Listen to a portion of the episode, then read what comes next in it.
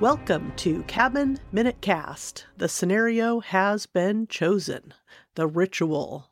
Wow, I mean, I think the ritual is beginning right here, right now. We are ready to appease the old gods one minute at a time. I am Heidi Bennett of HeidiBennett.com. Hello, and I'm Molly Balin of LittleRedmark.com. And we have a guest today. And yes, we do. Ryan is still with us. Ryan Haupt of Science Sort of the podcast, uh, among other things. Welcome back, Ryan. I'm back. I'm here. I'm ready. Yay! So, in today's episode, we're covering minute 32 of The Cabin in the Woods. And in this minute, we learn a bit about the world of Anna Patience Buckner. Because we're getting a test drive of that diary in this fine minute. Yeah, it's not great. No! It's not great. yeah, it seems like uh it seems like CPS should have been called if there was a CPS back in 1903. So, the end of last minute, Jules asks, "What is that?" Because uh, Dana's like, "Hey, hey, guys, guys, guys, listen to this." So, continuing on with that, Dana's answer is, "Why, it's the Diary of Anna Patience Buckner, 1903." we see a slow growing interest of the other folks dropping the item that they were looking at and coming forth to hear all about this fantastic diary that Dana has picked up. So, do you guys have anything that uh, popped out at you? Yeah, I'm never gonna be able to forget husband's bulge. That's terrible.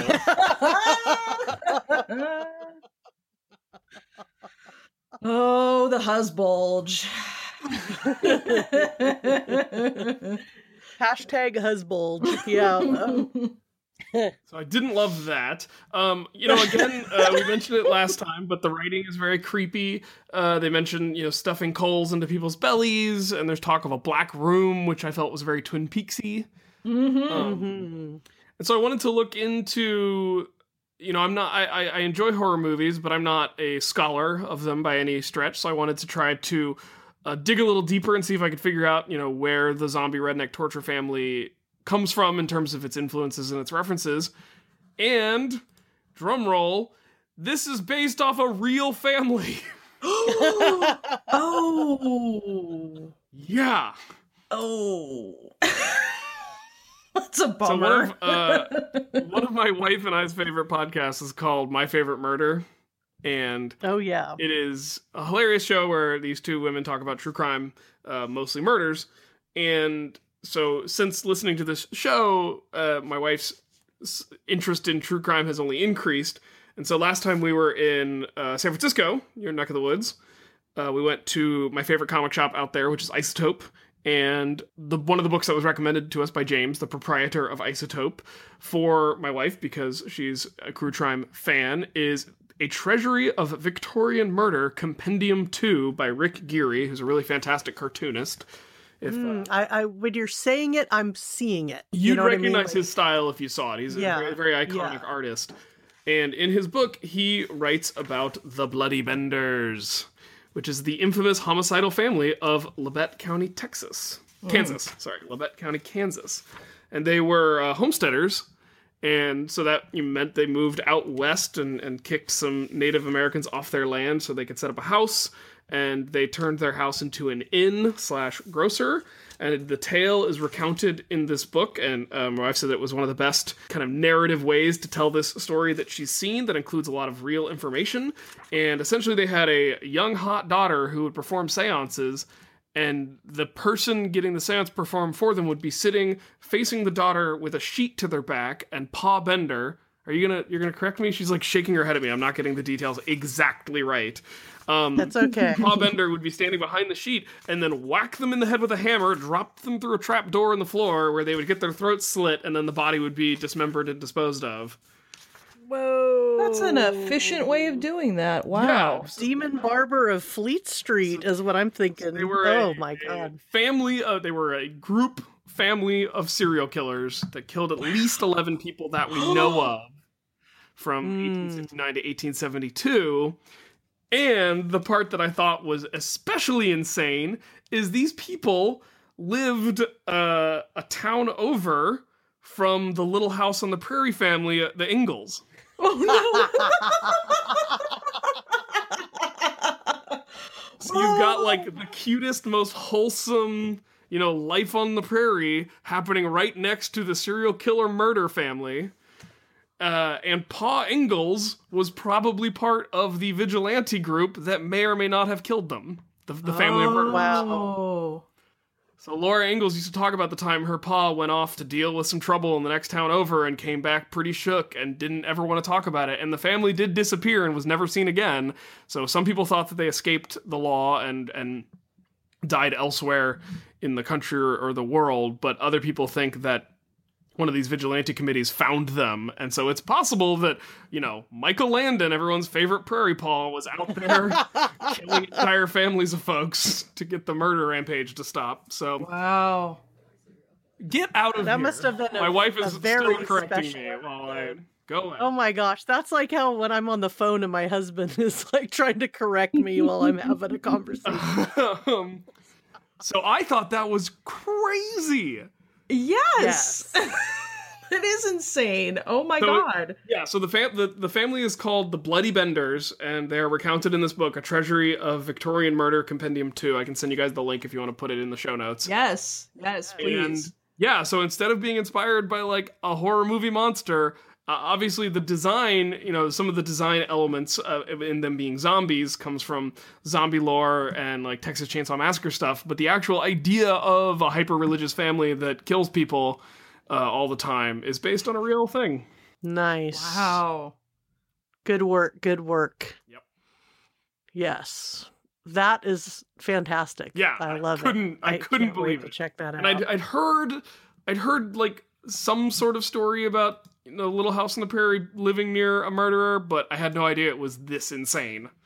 Yeah, and to me, it just is like a nice uh, mirror of that too. You know, like you can see when earlier, uh, just a few minutes ago, we saw an, a picture of Patience Buckner. Uh, uh, almost like a school picture, you know, Mhm. it's like a little portrait of her face and her cute little braided hair and everything. So, I mean, you could see her being in a class with Laura Ingalls Wilder, and um, like you can see how that could be like a little mirror image of um somebody sweet and then somebody who's been um well her belief system is maybe just gone a little bit different. Somebody gave her some idea i'm assuming the parents but she's got some sort of um upbringing that's gone a little haywire Wow.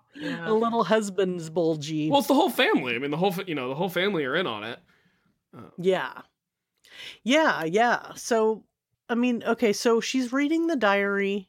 She saying mama screamed most of the night.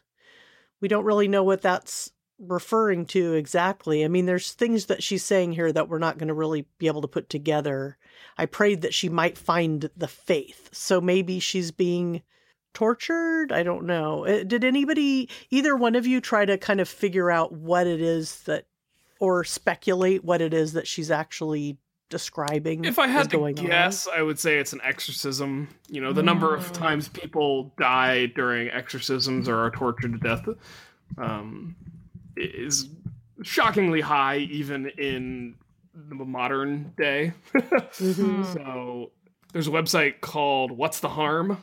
And it basically, anytime there's like a pseudosciency or uh, otherwise, you know, like homeopathy would be a good example. So people say like, "What's the harm? You're just Mhm. taking sugar pills." And so it it this website, What's the Harm.net, catalogs all the people who are actually killed because they like took a homeopathic pill that was mislabeled or didn't seek regular treatment. And so there is a what's the harm for exorcisms and you know just scrolling through them like you're it's you know 2005 2008 1996 you know Mm. 2003 and it's uh, like and a lot of it's kids because you know kids if, if a kid misbehaves or is a problem and and you have like a super religious or, or even a cult level uh, religious belief then an exorcism can easily lead to that person's death Hmm. Yeah. So I'm guessing this is some sort of exorcism thing. Mom mom did something that dad found thought was demon influenced and so they they exorcised her until she died. Interesting. Yeah, I interpreted that because this seems to be some sort of a pain cult. And while I think most of this is talking about the Wait, what's a pain cult? what's a pain cult? Yeah. I, I think because they're talking about pain being religious or having a spiritual aspect for them, causing pain has been elevated to yeah, Oh, so you're saying like a, like a self self flagellation sort of thing. or causing pain being the ability to cause pain being spiritual or experiencing pain being spiritual. Right, yeah, like so self flagellation where people whip themselves. Like so Mhm. you're hitting yourself with a whip in order to exercise religious discipline. Sure, sure. To bring up Buddhism as an example, um, part of Buddhist cosmology mythology is that there were, you know, why it's the middle path is that there was one side where, you know, Siddhartha is a prince, and so it's a very luxurious path, and then the other path was of uh, a pain path. So, meaning that self deprivation to the point of near death starvation and, and causing self harm was was the other part of the path. So there was different belief systems. So that's why that's maybe part of their belief system is uh, achieving some type of spiritual connectivity happens through pain. Maybe some of this is about even self inflicted pain. So the way I interpreted this particular line was that she was under duress, under some type of pain, and if, and the interpretation I had was when it stopped was when he stuffed the coals in, as in, i.e., she's she's dead now.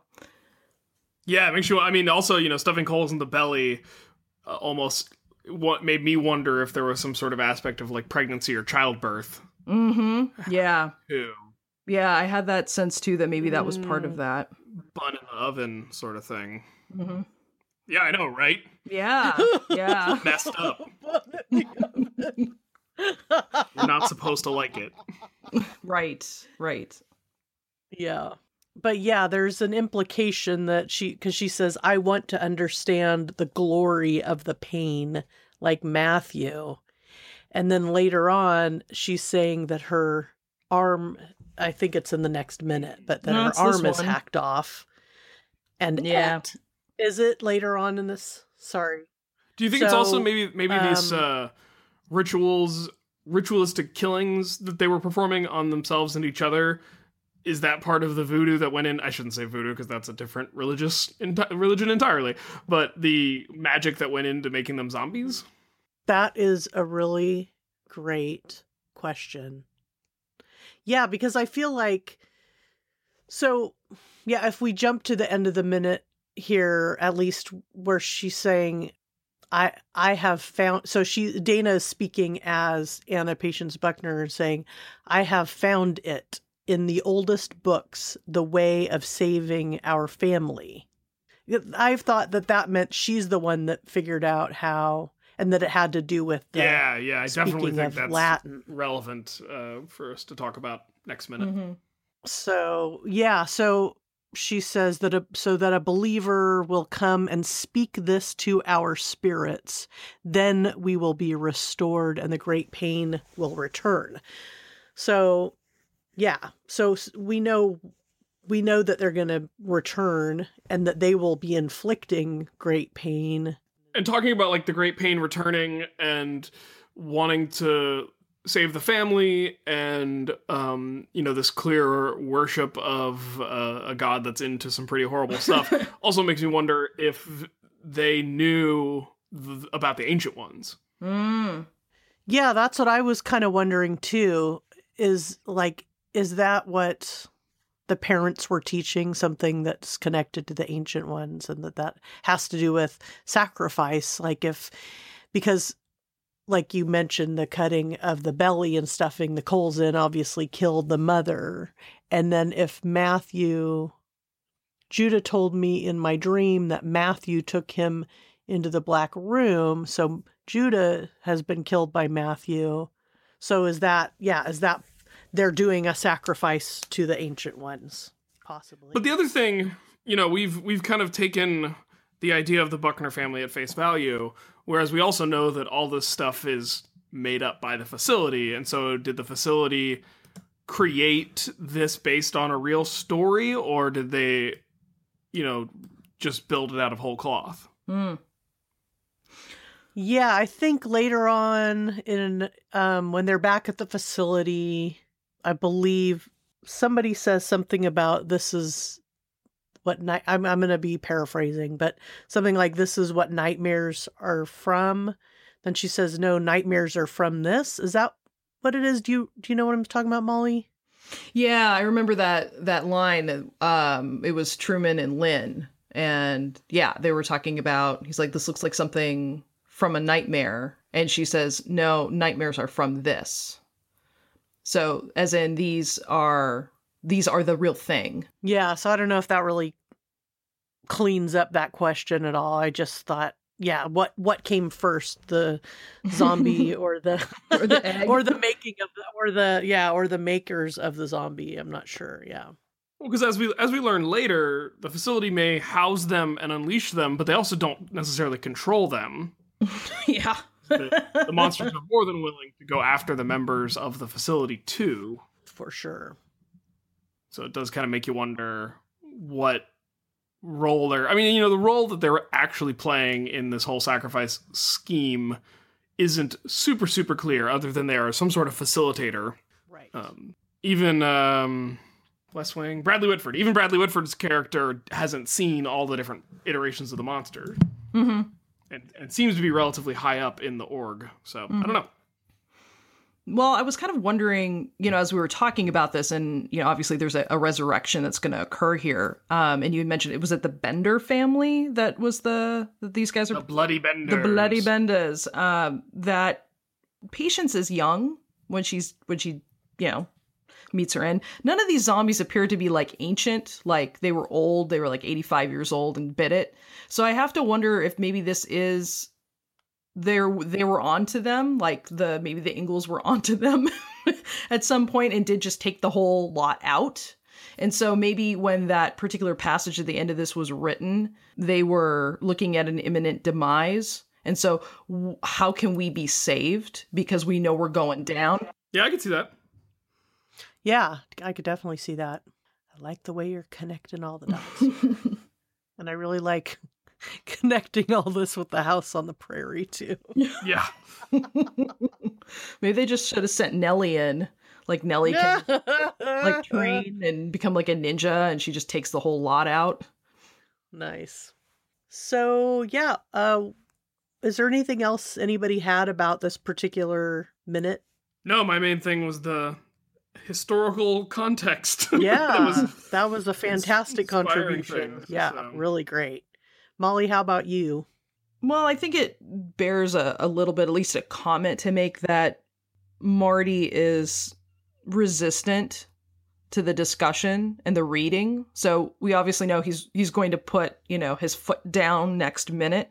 But I find it interesting here that as Dana is reading it, he's like, "Oh, you know, Jesus, can we not? can, we Yeah. not can we not go there?" And Kurt's like, "No, no, I want to know. I want to hear this." And we've talked a little bit about in previous minutes about voyeurism. And, you know, obviously there's a two way mirror situation that we have. We've got people in the control room who are observing these guys. Uh, a diary is, and, and granted, this is an intellectual landmine that's left out for these guys. And so, even though on one level we understand that this is left out for them as an instrument of doom, but on the other hand, a diary and a young girl's diary is typically like, oh, I'm going to write down my most intimate thoughts here, and it's a private thing. And so, you had mentioned true crime, and I think that this is a really great example of the fascination of true crime and that it's like horrible and it's scary, but you really want to know because it's super fascinating. And I think that that's the appeal to this diary as well. Yep. Yeah, no, I totally agree. No, was no. I, to- I mean, the vo- I I hadn't thought at all about the voyeurism aspect of this movie before, but that you connected the dots very well, and that's a really well made point. And then it also, you know, I think whenever you talk about reading a young girl's diary, every you know, your mind immediately jumps to Anne Frank. Mm-hmm. And I think what a lot of people don't realize is that her journal is edited, I think, by her father. Yeah. Whoever survived to get it published. Yep. Like he went through and edited out some of the teenage you know dumb drama that every teenager goes through because he knew it wouldn't he knew it would detract from the bigger arc of the message that uh, Anne herself and then later you know the her father and publishers wanted to make about their situation. Mm, that's interesting. Yeah, because you know she was like essentially going through puberty while stuck in this attic, and so she's writing about that kind of stuff, and that's awkward. And so you know her dad had the forethought to actually kind of scrub out some of that to make sure make sure her her actual legacy was preserved, which is sweet and as well as being kind of a little weird. It But is. Yeah, both of that. Wow, that you know, I I knew that he he was the one who survived. I knew that he was the one who, you know, pushed for publishing and but I never realized and and just as you're saying that, just that sense of like, "Oh my god, your dad's going to have to go through and take out all your puberty stuff before that's like published in the middle of this like horrendous situation." Is just yeah, it's a whole another layer of yick. whole thing. Yick and sad. well, fortunately, no one keeps journals anymore. so, problem solved. Yeah, that was a big adjustment I made when I um, started dating my husband, who was kind of a early adopter, computer nerd kind of dude. Was when I, when we first started dating, he he sent me a link to his live journal, and and I wasn't on the live journal tip, and so I started meeting some of his friends, and they were all sending me links to their live journal, and I was like, it was kind of weird because everybody was just, you know, I mean, this is pre Facebook and pre, you know, MySpace and all that stuff. And, and I just wasn't used to seeing this much intimacy and actually a few folks in that in that group of friends I, I met you know sent them a, a email and said I'm I'm no longer following your live journal. No offense but I just want to get to know you in person and this is like too intimate. I, I you know this is too much. It's a, it's a bit bit too much and it was a little overwhelming to be reading like somebody's deepest thoughts. And uh it, it was definitely had a live journal in high school. Yeah so so I, I that's the journal i kind of think of. And now i think of podcasting as sort of a personal journal in a way. Like i usually think of um episodes recording episodes as kind of you know just marking time and what I was into. And I usually connect personal stories to you know podcast episodes and and the subject at hand. And so that's kind of I don't know sort of the way I journal now I guess. You know who still has a live journal? Hmm. George R. R. Martin. Oh yeah. Wow. Wow. like updated all the time. Like he's written in it this week. Wow. Well, I guess last late last week, but still, like he writes in it, you know, regularly, and that's like he, you know, doesn't have a blog. He doesn't really even have a true website. His main source of putting his stuff online, because you know the the the computer he writes the novels on isn't even connected to the internet, so he has to go to a different computer Gotcha. to post to his live journal because he's writing the entire Song of Ice and Fire on an MS DOS machine.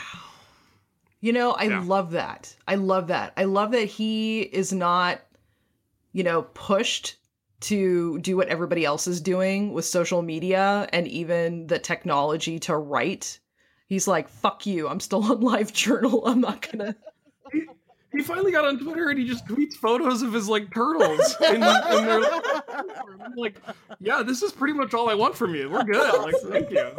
I love that. It's like, I don't need you. I don't need you. I don't need your consent for the technology. Sweet. Make me get a Twitter. I'm gonna post a picture of my turtle. I love that. Yeah, October second, spending a quiet moment in the garden with Miss Morla, and it's just a photo of a turtle out in his yard. Does the turtle have like a hat that he wears too? That he's like made for I the turtle? Suspenders. Little, yeah. That's awesome. Ah. oh my gosh. right, major major tangent, nothing to do with Cabin in the Woods, but quite entertaining and quite fine. So yeah, um, any parting thoughts for minute thirty-two? I, I was just gonna say yes. I I love Marty here. He seems to be the only voice of reason. I guess my thoughts. I said any thoughts, and I'm gonna share mine. Were that everyone else seems to be uh, in a trance, sort of. well, and, and Marty is the fool, and the fool's role is to speak truth to power. Right? Yes. Yes. That's they're the only one that was that according to legend, they're the only one that was allowed to tell the king the truth Right. because they were able to tell it in a way that was a joke. Yeah, we we did talk about that a little bit, but I mentioned it about the same length of time you did, just that that, that fact, but also just um, I guess we'll find out later that the his um, weed that he's smoking is is counteracting the effects of the drugs that have been you know pumped into them, and then who knows what what something obviously down here is sort of charming them. It seems like Mm-hmm. and Kurt, you know, is interested and comes over, but Marty is like, "What the What the hell, guys?" like he doesn't he doesn't seem um he doesn't seem interested in in this kind of voyeuristic well, it seems like he's getting a sense of danger here when they aren't, I guess, is what I'm trying to say. Mm-hmm. Right. But that's about all I had. Um, any any other parting thoughts before we wrap up episode thirty two?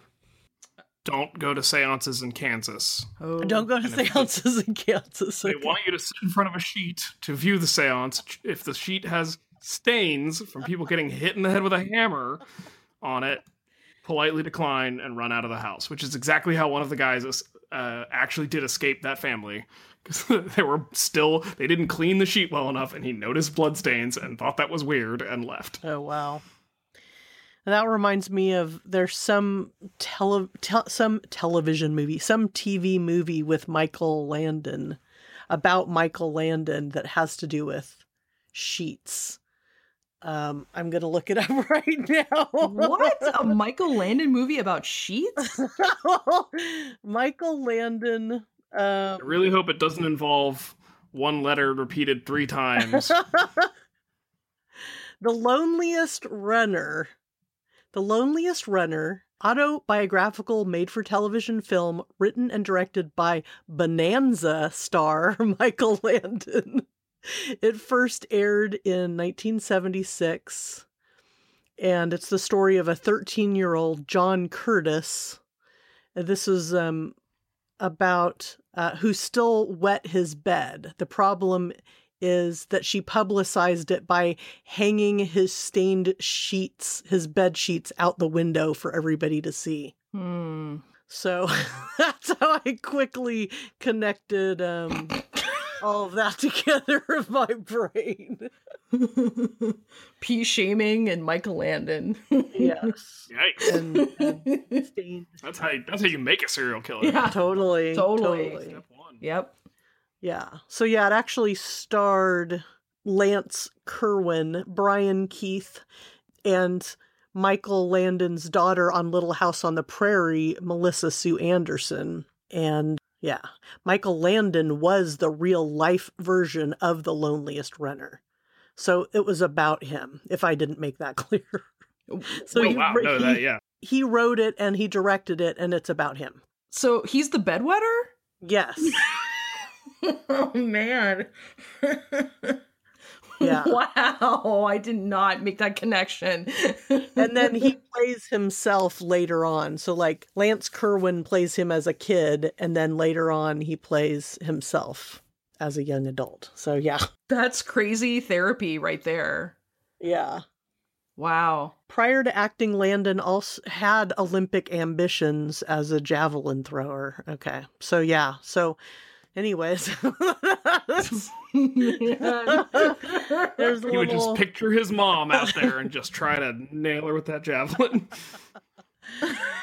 so uh, let's see. Let's wrap up minute 32 on this note. And uh, for those who may have forgotten since last episode, Ryan, how can uh, people find you out in the world and connect with what you're up to? Well, in addition to following George R. R. Martin on Twitter for his pictures of turtles, you can also follow me on Twitter. Uh, I don't I don't tweet photos of turtles as often as he does, but I do tweet a lot about animals, and I tweet about um, science, and then uh, it's become increasingly difficult not to get at least a little political, where where political is defined as being a human being with a decency. And then, you know, I, I always tweet whenever I'm on podcasts like this one or my own show or the other shows that I'm a regular guest on, like the iFanboy guys. And um, yeah. Follow, Twitter is at Haupt, H A U P T. And then there's also at Science Sort of on Twitter, one word. Awesome. Cool. And uh, as per usual, you can find us at cabinminutecast.com. And we're out there tweeting away as well. And we love to share what people are up to and in the world. Um, so you can find us there at Twitter at Cabin Minute Cast and uh, also on Instagram at Cabin Minute Cast, and of course in Facebook at Cabin in the Woods, our Facebook group. Sweet. So, thank you all for tuning in again to episode 32, and we will see you back at the cabin.